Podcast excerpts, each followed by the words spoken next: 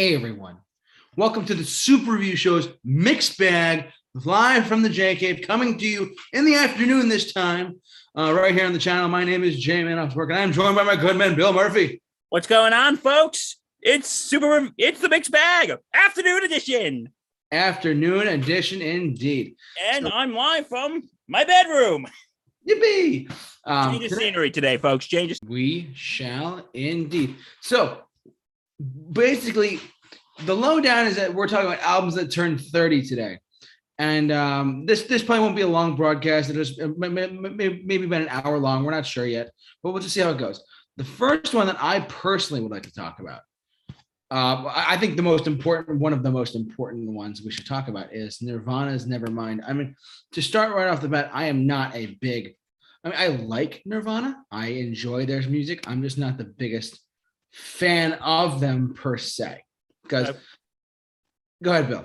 If anyone knows my taste in music, and I've said this on the podcast like six thousand three hundred and eighty-seven times, Yep. I think Nirvana's kind of overrated. Yeah, I mean, you you, you could make that argument too. I mean, uh, at the time, though, it did explode everywhere, which is crazy. Like, no, like this is the this is the album that really did put Nirvana on the map. Yeah. It really did. Because this has uh what you call it, smells like teen spirit on it. Yep. And that that was a. I mean, it's still played to this day. It's absolutely insane. What do you think of smells like teen spirit? Uh, if you want my honest opinion, I like it. I mean, when, when I first got into Nirvana, like I want to say back in high school, that for me that was like four or five years ago. But um, if I'm being honest, I liked what I heard. I thought Nevermind was a great album. We're all What's that, Bill? you can be honest, we're all friends here. Okay, yeah. um, I mean, I liked it. I, I did, did. I think it was because there was always this perception in my mind of like Nirvana being like this. Oh my god, there's this immense, crazy, like super crazy sound coming out of like these guitars, these three guys, you know. And I'm like, all right, well, I heard of Green Day, but like, um, honestly though, I have to tell you, Nirvana, I, I liked it when I heard it. I mean, I would. I, I, did I get to a point where I was in my car headbanging? Kind of. But at the same time, I grew out of it kind of quickly, which is kind of surprising. When, when, we get to another band and, and a debut album that I think is great, when, we get to, get to that in a little bit, um, we'll talk about that later. Um, but I think that Nirvana's Nevermind, honestly, it's it, it's it still holds up as a fantastic record. It's it's widely regarded as one of the best albums of all time. Um, because it, it did do something that was completely out of the ordinary. Like you got to think 1990, like a year later, when this was released, this launched a movement of music called grunge. And Yes. grunge, and, grunge was 92, 93, 94, like, and then pop punk took over with Green Day. Like, but alternative rock was like, this was one of the starting points of alternative rock. One of the starting points. This album changed a lot. Like, uh, uh, when it, when it took over, the, it rewrote the rules and it, it wiped a lot of the 80s hair metal right off the bat, like, right off the face of the earth. Like, so many bands that were so popular, like, so popular, like, whether it be extreme, whether it be um, Ratt, Warrant, these bands that like, nowadays cannot perform to live audience, to large audiences, were wiped out because of Nirvana. Like Def Leppard, Motley Crue, these bands took huge hits. Yeah, because here's Yeah. the thing. Um, I actually have a uh, a friend of mine. You friends? I, yes, JC, I have friends outside of you. You've met some of them. Got you back, buddy. It's You've okay. met some of them, buddy. Remember? Oh Um, yeah, I remember. Yeah, such as Justin Favara and my very dear friend, Mr. Matt Hemsley, who might not be watching right now. He's probably very busy. But anyway, um, that's all right. Matt, if you're watching, shout out for you, buddy. You do, Justin. But anyway, um, a friend of mine said that um he used to be a really big metalhead, Yeah, and I've talked about this friend before when we talked about toxic fandom. He hated Nirvana because he said grunge killed everything that I love because grunge basically killed hair metal. It really did. I mean, like the last most successful, the most successful, um, last great album of hair metal, in my opinion, was Def Leppard's Adrenalize in 1992. That was the last like big thing that came out of hair metal. Was that late in the game? After Yeah. that, like, Kiss, Def Leppard, they all started doing like grunge type albums, and this was the reason why they did that. But the thing is, is what you got to know is don't screw around with the formula. Just do what works. And I think maybe because when Nirvana started getting big, Def Leppard and all those bands tried to be like the next, tried to be like Nirvana or Pearl Jam. Yeah, they, they, they- all got flannel shirts, and they started it started sounding like Temple of the Dog and Chris Cornell. You know. Rest in peace, Chris Cornell. We miss you. But anyway, um, but yeah, but then this I think opened the door for stuff like Pearl Jam and like you said, Green Day. But I think this re- and I think this opened the door for and Chester Bennington, we miss you, Oh, yeah, Linkin Park. Linkin Park, another one. I think this really, I think if there was no Nirvana, I don't think there would be any Linkin Park. I mean, Nirvana is technically one of the most influential bands of all time. And Like, listen, like I said, I am not a big fan of Nirvana me, me neither, but because like there's only a few songs by them that I actually like, but it's just that it's just that um listen, like I said, smells like teen spirit. I'm gonna admit it's kind of overplayed. absolutely, it's like the only one that's played it anymore. Like I like um what's that song? I like Come As You Are. Tell me yours pretty good. Um I like um I think I like heart shape heart shaped box. Oh wow, yeah, Oh, oh, dude, dude, tur- go to an. ooh. that's the album cover. It's okay. Okay, Um, all right, guys. but anyway, um, but anyway, um, yeah, no, but as you, as many of you know, though, um, Kurt Cobain did not like "Smells Like Teen Spirit," No, of course not. No, he he he he hated his success. and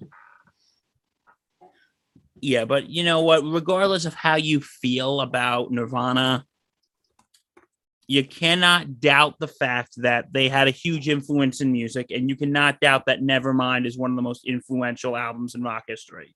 Absolutely, I, I would go so far as to say it was it would be like the second Big Bang. What do you mean the second Big Bang? The Beatles were the first one. Nirvana was probably the second one, in my opinion. I don't know if I would go that far, but Uh, uh, that's me personally. I think of it like that. I think of like whenever I think of Nirvana, I'm like, you know what? I was like, what, what, it just ca- it just swept everyone.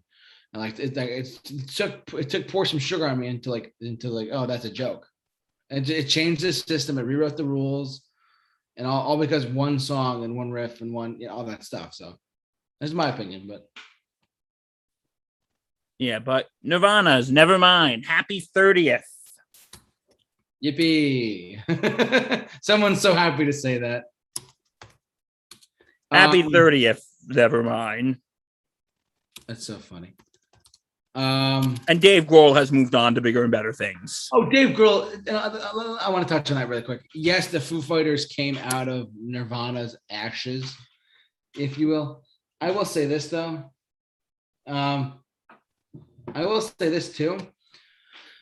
Dave Grohl has gone. I saw the Foo Fighters reopen Madison Square Garden back in June, and it was an amazing show. I Yeah, you didn't invite me. Thanks. I would have. if the tickets, if the resale tickets weren't so expensive, Bill. I, the tickets blew through like so fast. Anyways, Well, it was the Uh, first concert at Madison Square Garden in over a year. So what do you expect? of course. No, no. I mean, like the regular tickets were like a hundred bucks, but I spent too much. That's that's besides the point.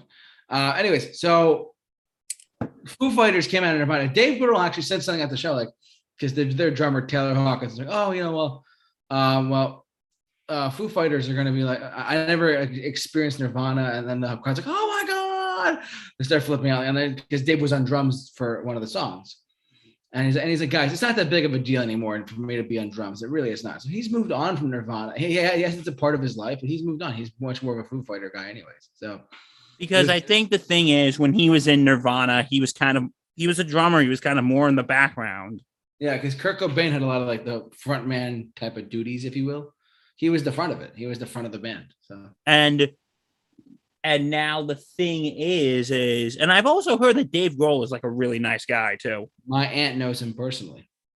And uh, she said he's a really nice guy. She said he's one of the nicest guys in rock history.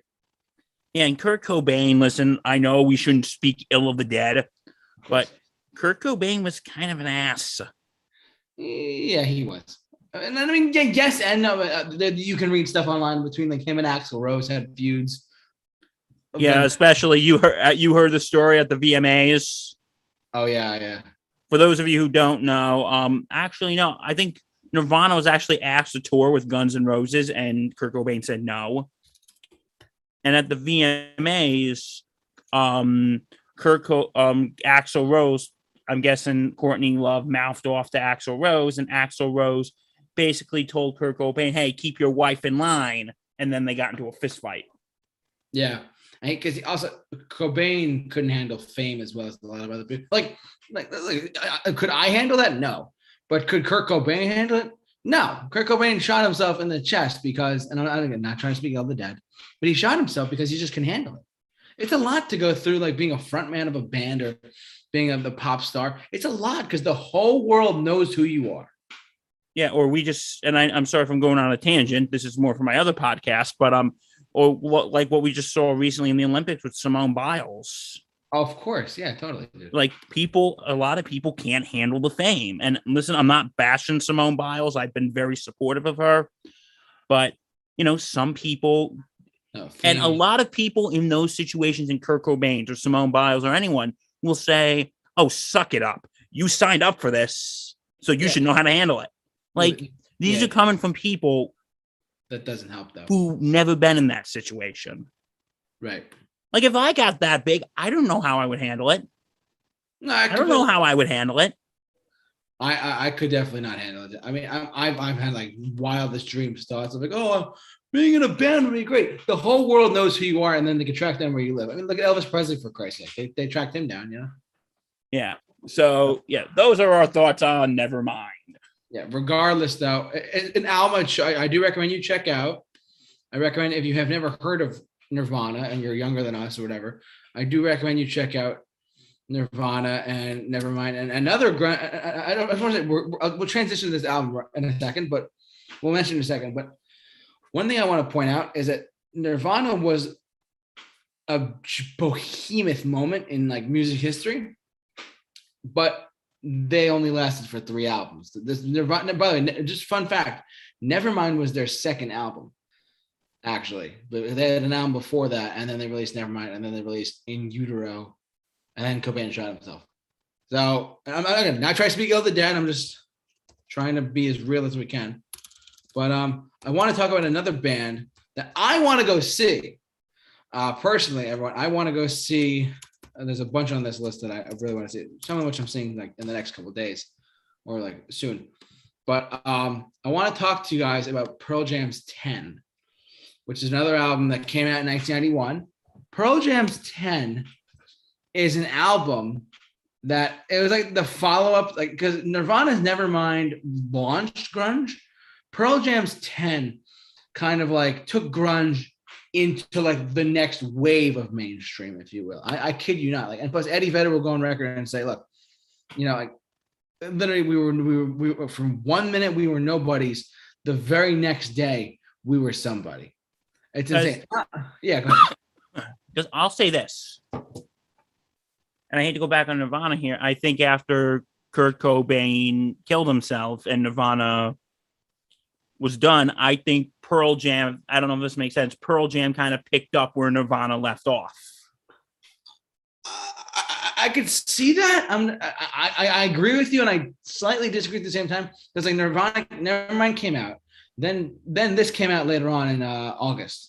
No, no, no, you're absolutely no, you're right. Hold on, because this came out first. Actually, I take that back. Hold on, because the release date, this was August twenty seventh, nineteen ninety one. Nirvana's Nevermind, Nevermind, uh, came out on. Hold on one second.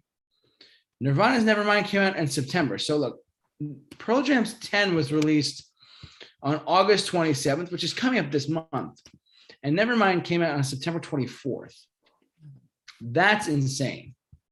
Because like this one came, it was, I didn't realize that until now. So what basically what Bill and I are trying to explain is never uh, 10 came out first um in August of 91 and then the next month Nevermind took off and 10 was like kind of like almost like by fate cemented with them and was launched up the charts as well with songs like Jeremy, Even Flow, Alive, the earlier bigger hits from the early uh, early 90s.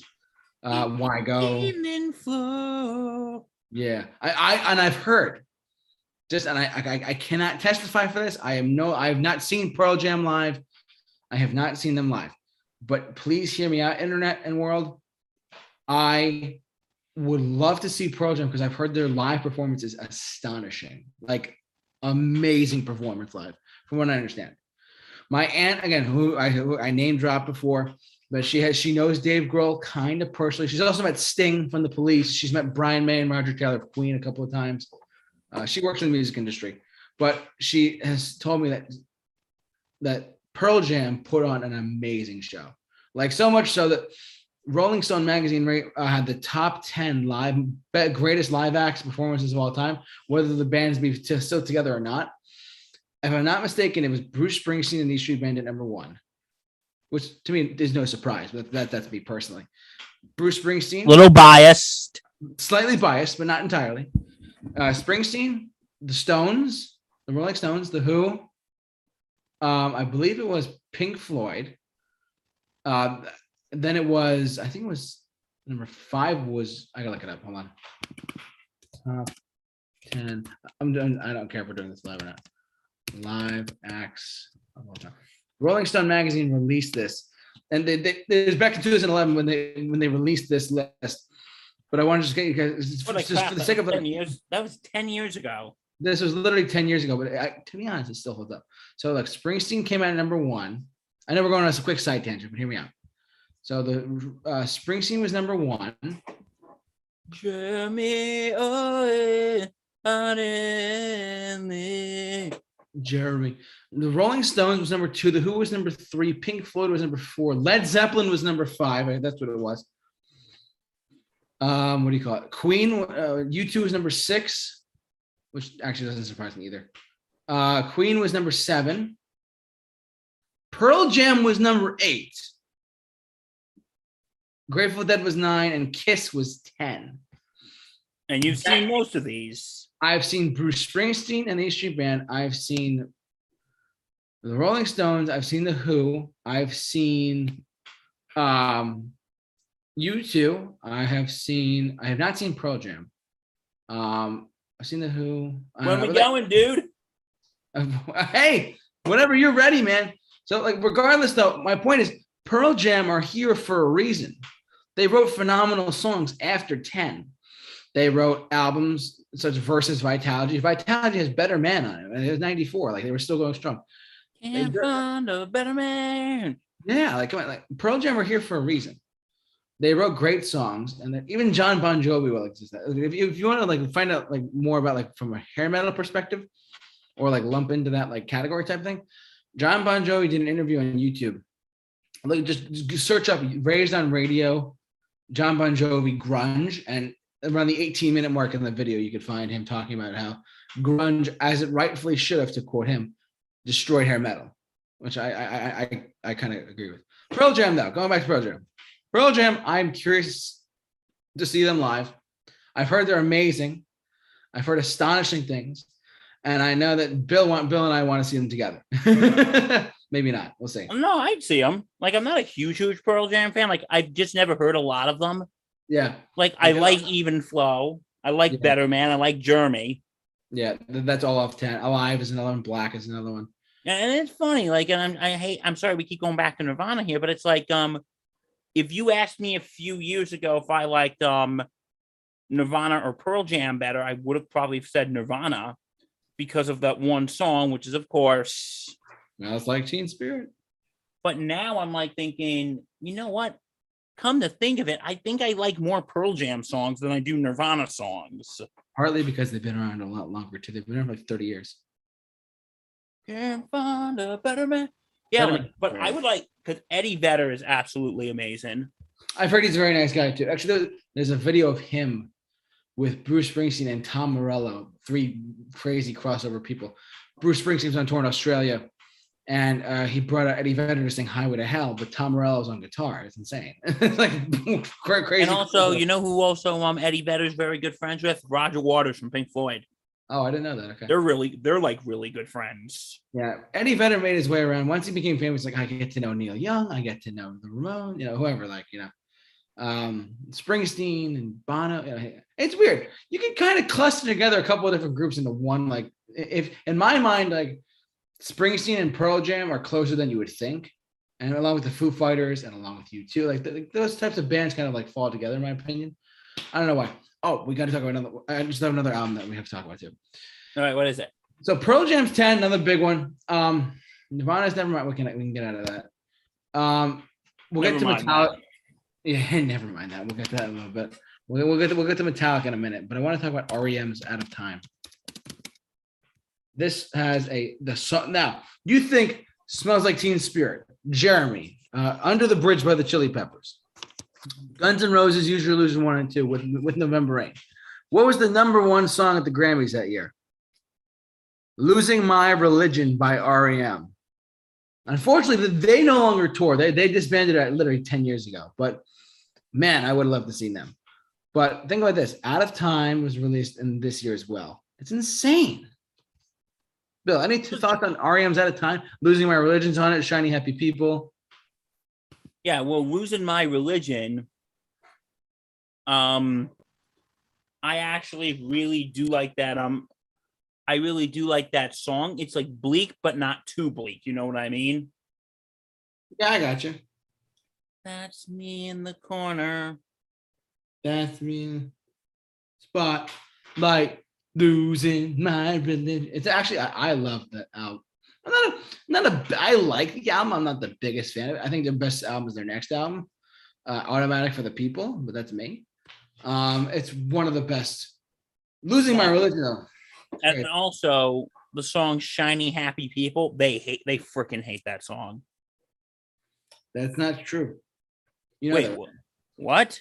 Yeah, Ari, Ari, I was listening to um, because Spotify. When uh, again, if you don't have Spotify, what is wrong with you? Like Spotify, they give you like little back history of the songs underneath this when it's playing and stuff. and gives you the, the, the song facts.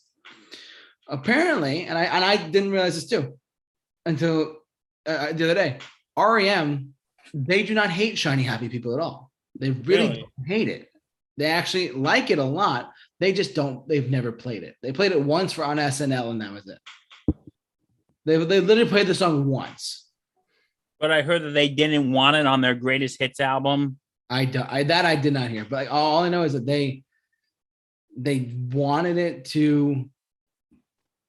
Shiny Happy People is one of like one of the songs you hear. It's very catchy. It's a kind of a stupid, like not stupid. It's a goopy song, but it's great though.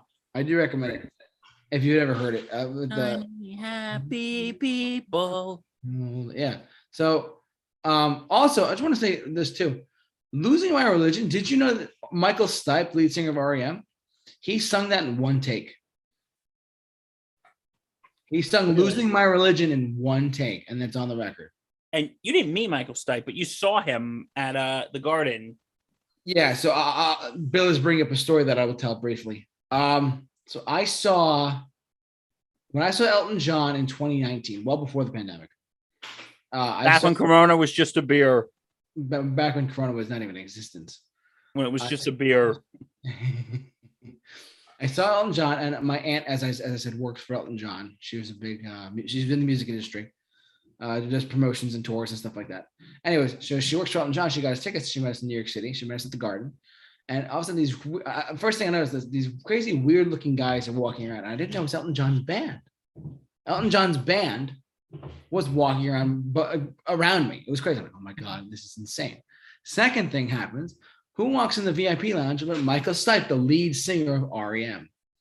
and he was like directly behind me. He was he was talking to whoever it was behind me, and my aunt said, "Do not talk to him. I don't know him." I said, and I'm like, "Okay." Like my face was all like shy and lit up. I was like, "Holy crap! I'm like rock star central right now. This is awesome." My, my dad's like, "I loved REM in high school." It's funny, um, but yeah, like honestly, he he was he's a very very shy guy. I understand, he's very quiet. His voice is kind of quiet. Yeah, because um, I think it may have, I think it may have been Michael Stipe. I'll look this up later. Um, I'm not getting too political here. I'm just telling you what happened. Um, back when I was in college, um, Bernie Sanders was campaigning. This was in 2016 over at a local college by where we were. Um, and I had friends who went. I unfortunately couldn't go, but Michael Stipe actually campaigned for Bernie. He was actually at that rally. Oh, I didn't know that. He was actually at that rally. And like a lot of the people who I went to goes, Oh, I wish he would have sang something. He hates singing. Now you know that, right? Oh, he does? Like he he he doesn't even sing in the shower. You what? He doesn't sing in the shower at all. Like he he he released a couple of singles recently, but that like for a solo artist, but he isn't like the he's not that into music as he was before. Because uh one because you know, one of my friends were telling me that when they went to go see him, when they went to go see him, goes, he just went up and talked.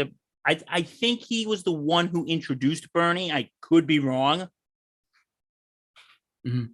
But um he was like he was like just saying, you know, you folks should really get out and vote.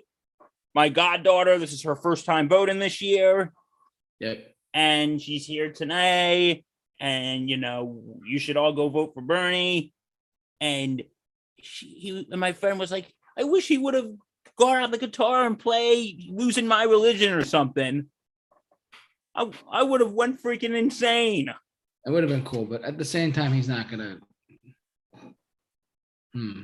I he don't know. just he just spoke he just gave a little speech and like ladies and gentlemen the next president of the united states bernie sanders and yeah he goes i just wish he would have played something Nah, he wouldn't.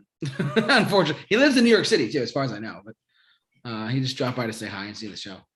Uh, but yeah, REM's REM's out of time. Great album. I wonder if Michael Stipe and Elton John are friends. Because if he was there and he's got like the backstage treatment, they must be good friends or something. Michael Stipe has gone on to say that Bennie and the Jets is one of his favorite songs of all time. So So it's like, yeah, GT, hi, it's me, Michael Stipe. I don't know how his voice sounds like, but yeah, Bennie and the Jets is like my favorite song of all time. he actually sounds like that. I'm not kidding. And he's quiet. So that was spot on. It was very close. Very close. Thank you, JT. I really appreciate it. Now, I gotta tell you, I really don't hate Shiny Happy People. It's actually not a bad song. You crack me up. Um. So, but yeah, out, out of time, an album I, I, an album I do recommend you listen to. And the one I love is not really a love song. It's actually a breakup song. And so many people think it's a love song. They gotta get it to the point. It's a freaking breakup song. okay, okay, I'm done. I'm done. I'm done. Uh huh. I, I promise I'm done. I'm done. All right. Or am I? No, no, I am. I am. All right, all right, that's enough. you're, you're you're you're too funny today. All right, REM's out of time. I recommend you listen to it. It's a great album. Go figure. Losing My Religion is fantastic. I recommend it a lot. Bill, you, let's talk about another. al- Let's talk about another album that came out in November of '91 and sparked the the infamous Zoo TV tour of of um, the '90s, and it brought U2 to the front of alternative rock. It changed it. Literally, they call this album the juxtaposition to the Joshua Tree meaning that they cut down the Joshua tree and rebuilt it as Achtung Baby. For those of you who cannot say that, it's German for attention baby. Says, Oh, I, I did not know that. I learned something today. This has been Random Facts with JT. Random shit, ran, learning stuff is fun. Learning stuff is definitely fun. I I know I've gone off a lot, Bill, and I'll let you talk in a minute. But like I gotta say, this album, I love it almost more than the. I love the Josh Tree to death. I love that album. I love this band. I love this these guys so much. This album slightly better uh, than Joshua Tree, in my opinion. It's just it's got dance. It's got like uh, it, it reinvented what U2 could sound like in a very good way, in a very positive way.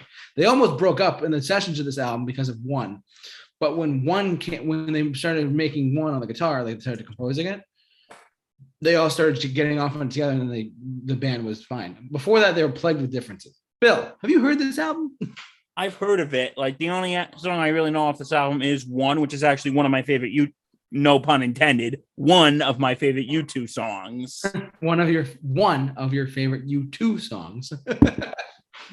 this is number jokes, but um, Number any, anyway, um, no, this is probably in my top three of U2 albums or songs. songs. One, one is. Yeah, I wouldn't say it's number one.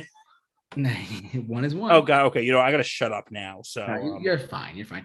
Um, I will say uh, to me, like, this is a great album. The track listing is amazing on it. Like everything from Zoo Station to even better than the real thing to one. One is not a love song. It's not a wedding song. It's a breakup song. It's about indifferences. It's very very dark in some capacities. Like the lyric, right? You like you ask me to enter, but then you hold. Uh, you ask me to enter, but then you make me crawl, and I can't be holding on to what you got, and all when all you got is hurt. That's not a love song. No, because I not a love also because a lot of the music videos for it, like there was one I haven't seen it, but I read it. There was one music video of that song where um a son is telling his father that he's just been that he just tested HIV positive. That's correct. Like the photographer who shot the single footage, hold on, like the, the, the single for one. Have you ever heard the version of them with uh, Mary J. Blige? Actually have not. I have to get on that. I kind of like the version without me. No disrespect to Mary J. Blige, one of the best singers of all time. Of course. but I kind of like the version without Mary J. Blige better. And that's no disrespect um, to her, but Yeah. This is what you were talking about, right? Because this is this this photo is about a buffalo being killed, and the guy who took this photo was HIV positive at the time. oh, that's interesting. I, that- it when this has been random fact with JT. God, you're showing the random facts today. I am. I'm a big U2 guy. That's why. Uh, Achtung Baby. Yeah. So like, So it's not a, so it's not a love song. It's a breakup song. it's it's a it, it's a uh, it, it absolutely is. Like people don't understand that you one and I, I can write a whole thing about this, but like one is not a love song. One is a, a U2 song about breaking up. Like, it, it, uh, I'm trying the words. Like, um, one love. Um, we, we, had to carry each other. Um, the, the line I just said, like, you ask me to enter, but then you make me crawl. And I can't be holding on to what you've got when all you've got is hurt. You really think that's a wedding song? Like, come on, guys. And that's like really like what I was just talking about. I talked, I joked about it, In my Michael Stipe impression. but, but you know, that's like with REM, how people think that song, the one I love, the, you know, the song, the this one goes out to the one I love. yeah. everyone thought that was a love song and uh, in the 90s a lot of people calling the radio stations go this is for my for my girlfriend my boyfriend my wife my husband and they actually thought it was a love song until michael stipe said no it's kind of a it's it's a breakup song. Yeah, it, it's it's not that great of a it's like That- so funny all these all these songs like um like um i i'm not going to go on too big of a tangent i'll send this to you jt but there was this article of the top 10 worst wedding songs. And they there was like one song about um i, I think the song every breath was on that song. Oh my god, it's a stalker song. that's a stalker song. And um the song someone like you by adele was on that again That's- that's a breakup song. People are idiots. People gotta interpret this the right way. but you know but getting back to the one i love for a second michael said well people think it's a love song. I guess we could think think it's a love song. But yeah but that's like just so funny how songs are you know what one day we got to do a show songs with misunderstood with misinterpreted meanings we'll, we'll do that next time for sure. We got to do a show like that one day. But anyway, um, Yeah. So um But anyway, um, yeah, but um, one is really the only song I know off this album. Sorry. Um, is there mysterious ways? Come on, dude. How does that go? Uh it's all right. It's, all right. News in mysterious. Oh, that one. Yeah, it's a big hit off this album. Who who's gonna ride your wild horses? It's great. That's a great song. Who's gonna ride your wild horses is a great song on this album. Oh my god, it's so fun. Um, this is a great album. Also, this, the last song of the album is, is is the darkest one. What is it? Love is blindness. It's very brief. It's like two minutes, but it's so like dark. It's What's it about? It's like literally what it says. Love is blindness. Like it's a it's a very like two minute version of saying how love can blind you. Like I kid you not. Um, there's one oh, line. isn't that a real? Isn't that something that just cheers you up? Yeah, right. This is a great album, though. I got to tell you the truth, though. There's a crazy thing about this, right? This album, there's a song on this album, and then we'll go to then we'll go to um, Metallica next. But um, this album has a song on it called "Trying to Throw Your Arms Around the World," and there's a line in this song that makes me always just think to myself, "I love U2 so much for this." They are such geniuses, and whoever does not appreciate them, you should try to appreciate them before they're dead.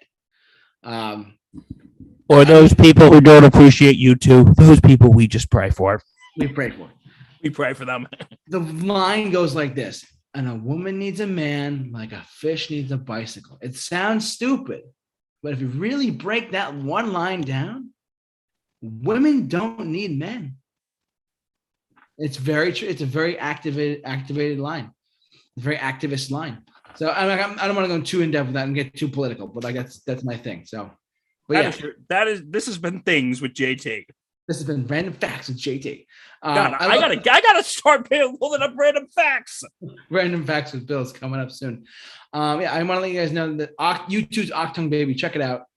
Uh, let's go over to we got we got th- four more albums to talk about today. Um, that, that are pivotal for the year 1991. We got four more to talk about. Um, and uh, I'll I'll get into it for a second. And it turns 30 this month. I cannot believe I'm saying this, but Metallica's Black album has is basically almost turning 30. I cannot believe this. I enter Sandman, uh, Nothing Else Matters, Wherever I Roam. These are some great, great songs. And it debuted at number one. It was their first number one album. Um, and uh, on, uh, it was their first number one album on the Billboard 200. And the Black Album was astonishing. It was it's been certified 16 times platinum by the um the uh by the recording industry. Uh it, it deb- like I said, it debuted at number one. They get them their last album, Justice for All, debuted number six. That's a huge step for metal. Like for me- a metal album to chart that high has been insane. Like back in the day, like, oh my god, yeah, like this new like thing, Metallica, it's crazy. They're doing great, like blah blah blah. This is madness. To think that the Black Album came out at number one, a testament of how good Metallica is, how great of a band they are. I, by no stretch of the imagination, am I. I really like Metallica. I really, truly, I like. I'm not gonna say I, I love Metallica. I really do. Metallica to me is one of those bands, one of those few bands in life that like, you you have to get into because their music, regardless of what you may think of it, it's that good. It's that amazing. It's that astonishing. It makes epic. They broke rules to make themselves a, a household name.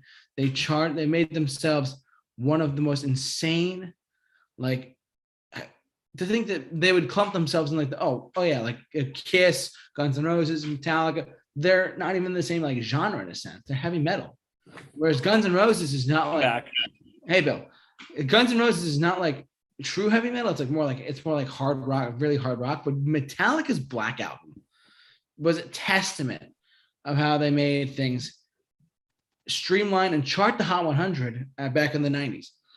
Uh, Enter Sandman, The Unforgiven, Nothing Else Matters, Wherever I Roam, and Sad But True all charted back in the 90s and became their best selling album. Bill, what's your take on Metallica's Metallica?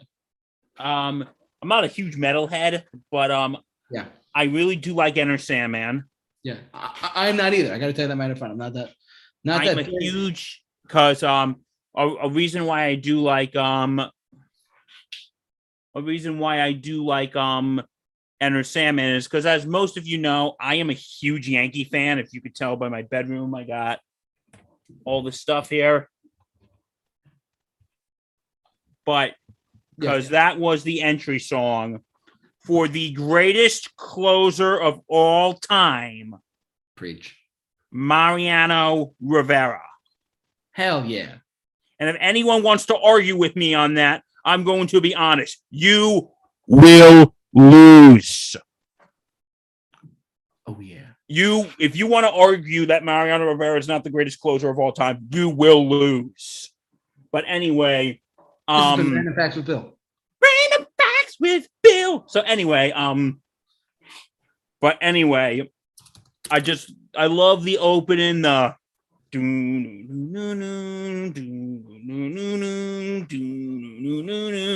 and then it just goes and it just breaks through.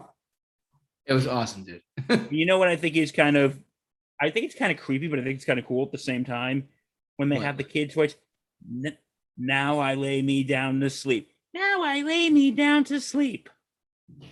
Pray the Lord my soul to keep. Pray the soul, Lord my soul to keep. You, you know that part. Yeah, and then and then hush. I kind of find that part a little creepy. I'm sorry. Um, That's but Hush, um, little baby, don't say a word. On you her exit night.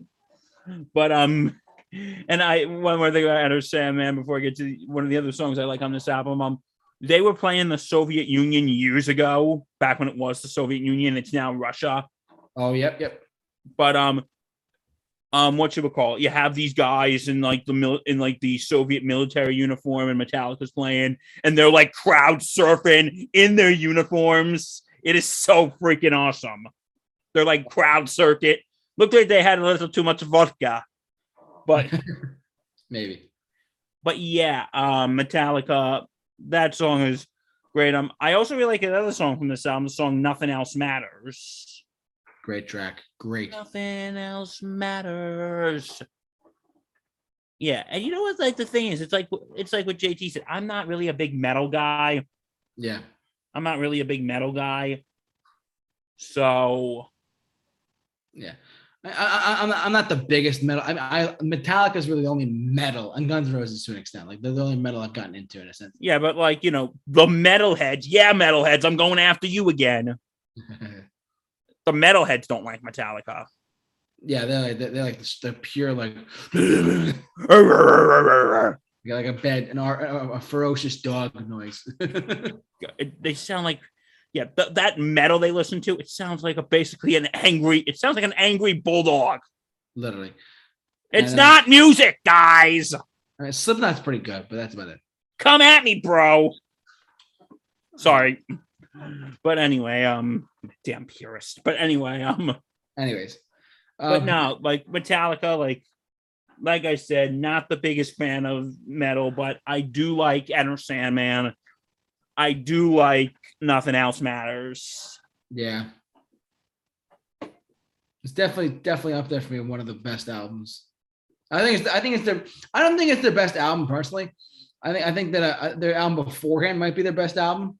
And Justice for All, I recommend that one personally. It's like really long songs. Like the longest song on the album is like 10 minutes.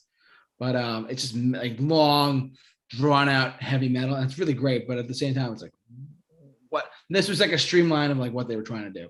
So I, re- I recommend it though. If you have not heard the Metallica's Black Album, check it out. It's awesome. It's awesome. It's awesome. Bill, let's talk about another. uh, Let's talk about your favorite band of the '80s and into the '90s too. Oh no. Guns N' Roses. Uh I can talk if you want. oh, we'll both talk about this. Okay. Listen, yeah. go ahead. unpopular opinion. oh man, here we go. I think Guns N' Roses is kind of overrated. It's fine, dude. It's like God, I am I am getting very cynical today. That's all right, dude. It's fine. Um, fun fact, Bill. Did you know that I'm seeing Guns N' Roses tomorrow, August 5th? God, you're doing two concerts in a row, huh? Yeah, the reason why we're doing just letting you guys know, the reason why we're doing our show early today is because I'm going to see the eh, the Hella Mega Tour at Citi Field tonight. So I had, I got we got to finish up in the next like 30 minutes or so. Okay, we'll, we'll we'll get this we'll get this done quick and painless. we'll talk about these. Well, this one and the next two are all set. So fun fact: Guns N' Roses' Use Your Illusion one and two was a double two different albums released on the same day. Hey, real quick, where are you going to see Guns N' Roses tomorrow? MetLife Stadium, New Jersey. Okay. But anyway, um, what was I I'll- saying? I'll tell Axl Rose you said hi. But anyway, no, no, um, yeah, we'll talk about this album. Yeah. So there's two, there's two albums. It's two Use Your Illusion one and two. Both came out on the same day in September of 1991, and it's they both sold like a ton of records, like a lot, a lot, a lot of albums. Um, they they were released on the same day. Uh, I thought I love both. To be honest, like this, Use Your Illusion one has November Rain on it, and Use I Your Illusion- actually do like November Rain. I actually do like that song. Okay, good. um, um, Use Your Illusion one has. I'm trying to find the track. Oh yeah, cover "Live and Let Die" is on there. Uh, Don't Cry, uh, Dead Horse, Coma. Those are pretty good tracks. Uh, I haven't. uh, Fair warning, everyone. I have not listened to the album in its entirety. I've listened to a lot of it, not all of it, but I have listened to a good portion of them. So don't kill me. Um, but I do I do love a lot of songs off these albums. Like there's 16 songs. The there's this whole one album is an hour and 16 minutes long. And let's talk about the other one for a second. Use Your Illusion 2. My dad got into U- Use Your Illusion 2 more uh, because it had uh, just over one. I'm not sure why. I just picked that one. Um, it has Civil War. It has Yesterday. Yesterday. You know that one. Uh, So Fine is pretty good. It's Strange is pretty good. You Could Be Mine. Don't Cry Again with alternate lyrics. Locomotive, Breakdown. These are really ferociously great songs, in my opinion. Bill obviously is having his own opinion on this. Yeah, um, the only song I really know on this album, and um, I want to give an apology to my very, very dear friend Daniel Zuckerman because he's gonna hate what I'm about to say. Um, I actually kind of like their cover of "Knocking on Heaven's Door." It's a pretty good cover. Yeah, my friend hates that cover. Well, I see a hardcore Bob Dylan fan. He's not the biggest fan of Guns N' Roses, and like I said, neither am I really. As I just said, I think Guns N' Roses is overrated. But um, yeah, here's.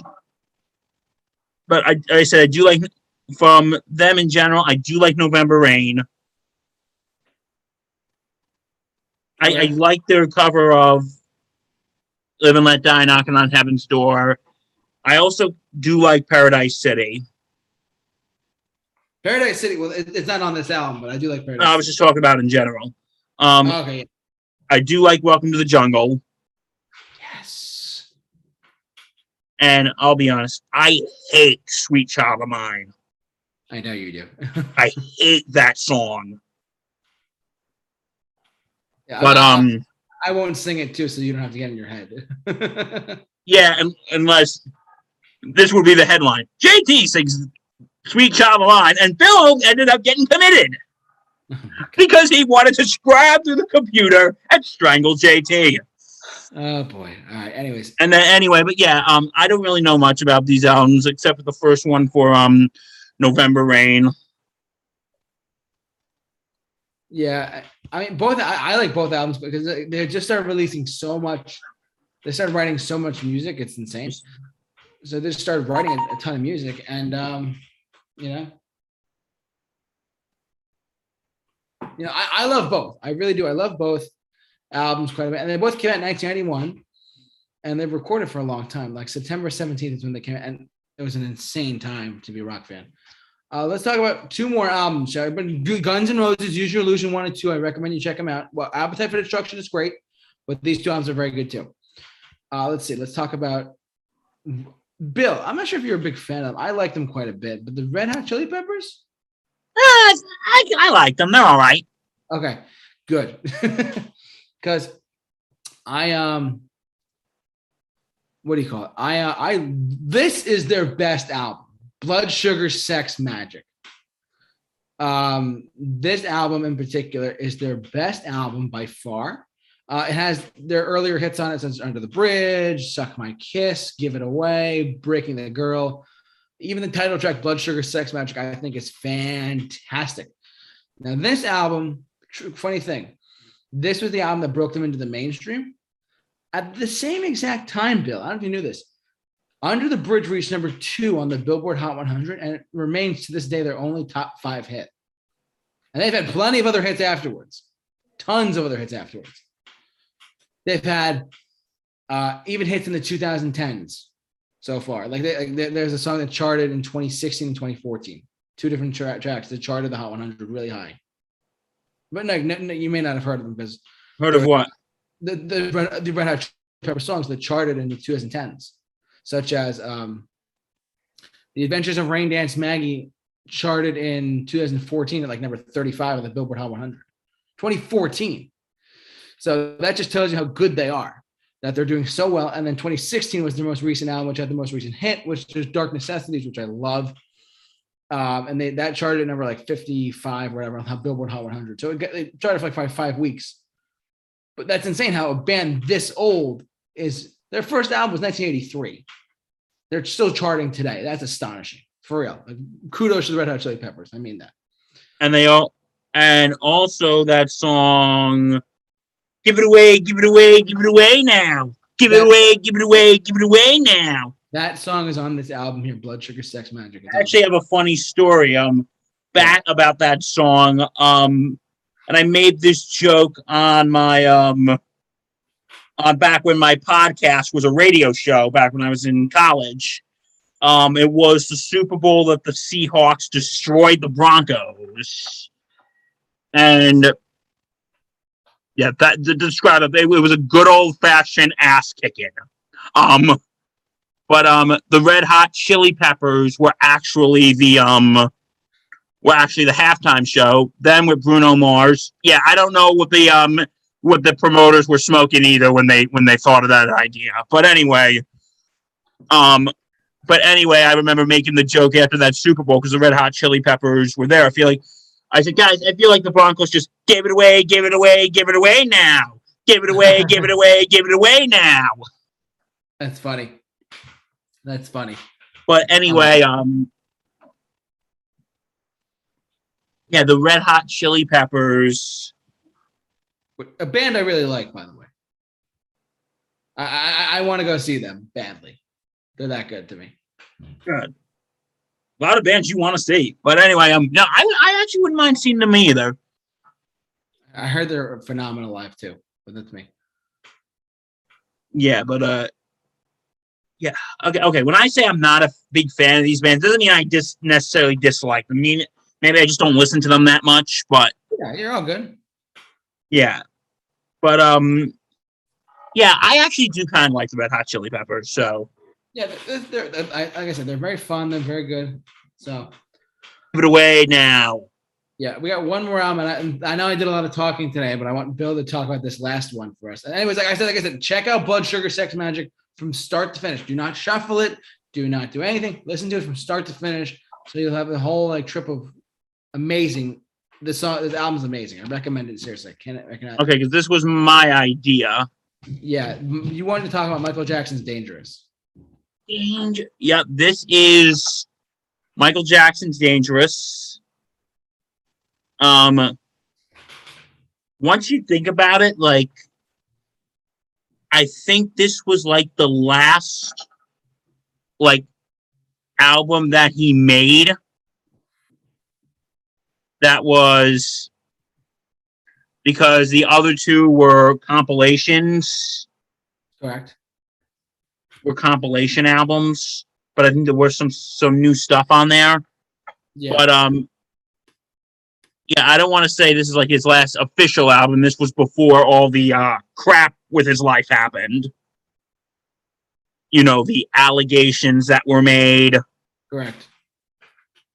I'm not saying if they're true or false. I'm just stating what happened. Um, but anyway, um, this one is um, let, let's see which song, Black or White, which I think is absolutely fantastic. You know that song? I believe it. All right. Then and go, my baby. It don't matter if you're black or white. Yeah. Excuse me. Um, Will You Be There is very, it's a really nice song. And this is like one of the songs I actually really do tear up during. It's called, it's called Gone Too Soon. hmm I don't know if you ever heard the song before. I have not now, but I, I I have not now. the song it's actually about um the song is actually about um a kid named Ryan White who um was friends with Michael Jackson and Ryan White had um he had AIDS Oh, see. he got it from a blood transfusion. And you know there wa- i- if anyone doesn't know the story go look it up. It's very fascinating. Um but um um Michael Jackson actually wrote because Ryan White sadly passed away the year before this album came out. And this song was actually a tribute to him. And and um you know because he was only 18 so because he was gone too soon and and you know and i remember this was absolutely heartbreaking um listen re- regardless of how you feel about michael jackson you know when he when michael jackson passed away um at his memorial service usher actually sang that song at his memorial service Hmm. And I remember watching it. Usher was just literally breaking down when he was singing it. Oh wow. And he just was like literally breaking down in the coffin and just like he couldn't get through the last. He was like just he was like just trying to get through it. He was in the last one. He was like gone. I'm not making fun of him, but I'm like he's just like gone too soon. Um, yeah, and you know what the tragic, the sad irony is? Who knew that Michael Jackson would be writing that about himself? At some point, yeah. But um, yeah, another one. Okay, okay. I know a lot of people are gonna come at me. JT, do not tell them where I live. Um, I think "Heal the World" is kind of cheesy. This will heal the world, make it a better place. Like, good message, but just. I, I think that song is just corny. I think it's cheesy. It's I kind of feel the same way about "We Are the World," but I think that song is just ugh, Gotcha. and it makes me want to. Yeah, but Michael Jackson's dangerous. Like I said, the other ones had new ones, but I think this was the one that really was like the last official album from Michael Jackson. Yeah. And yeah, those are my thoughts on Dangerous. I don't know if you have any thoughts on that. Um, I, I, I- have to say I, I like Michael Jackson. I think the only really album the only two albums I got into were Bad and uh, Thriller. So I couldn't really, I didn't really get into it like heavily, if you know what I mean. mhm. Uh, I like him a lot. I really do. I think he, he was one of the best performers of all time. I just don't think that I I, I should say that I, I never got into his later stuff like in the '90s. So Yeah, and this was like kind of the stuff because Michael Jackson was big in like the 80s, of course. yeah, Well, maybe like 60s and 70s if you count his stuff with the Jackson 5. But yeah, yeah, not that. he was big in the 80s. Um, the 90s, like what we were saying with rock, Yeah, how it was going from like heavy metal to to grunge. Here it was going from like R and B pop to like hip hop. yeah, In the 90s, it was going from like R and B and pop to hip hop. right, right, right. So that so that was like the big thing in rock music as it was in pop music. Right. Fun fact, though, did you know that co- co- coming for a full circle to close out this episode of Mixed Bag, coming full circle, did you know that the, the album that knocked Michael Jackson's Dangerous off the charts, you know what album was? Which was it? I'm curious. Never Nirvana's Nevermind. It knocked it knocked this out of the top spot on the Billboard 200. Wow, that's interesting. And we came full circle. How about that? Because we started we started with Nirvana. Yeah, and you know what? Maybe that that puts that probably makes Nevermind even more Significant. significant because Nirvana. Because don't forget that was only like their second album. Yeah. You know, a scrunched up new band, relatively new band, knocked the king of pop off the number one spot. Famously. Insane. Knocked the king of pop off the number one spot. Isn't that crazy? That's insane, my friend. So Oh, I guess Um, that's it, huh? I think that's it, Bill. I think we did. We covered a lot of good stuff today. I, Good uh, stuff. I, I, I am very. I want to thank all of you for joining us today. Hopefully, you enjoyed this wonderful podcast slash broadcast. This podcast broadcast. Um, thank you so much, my good man Bill Murphy, for joining me today. He had Always, had always a pleasure, my friend. Thank you, sir.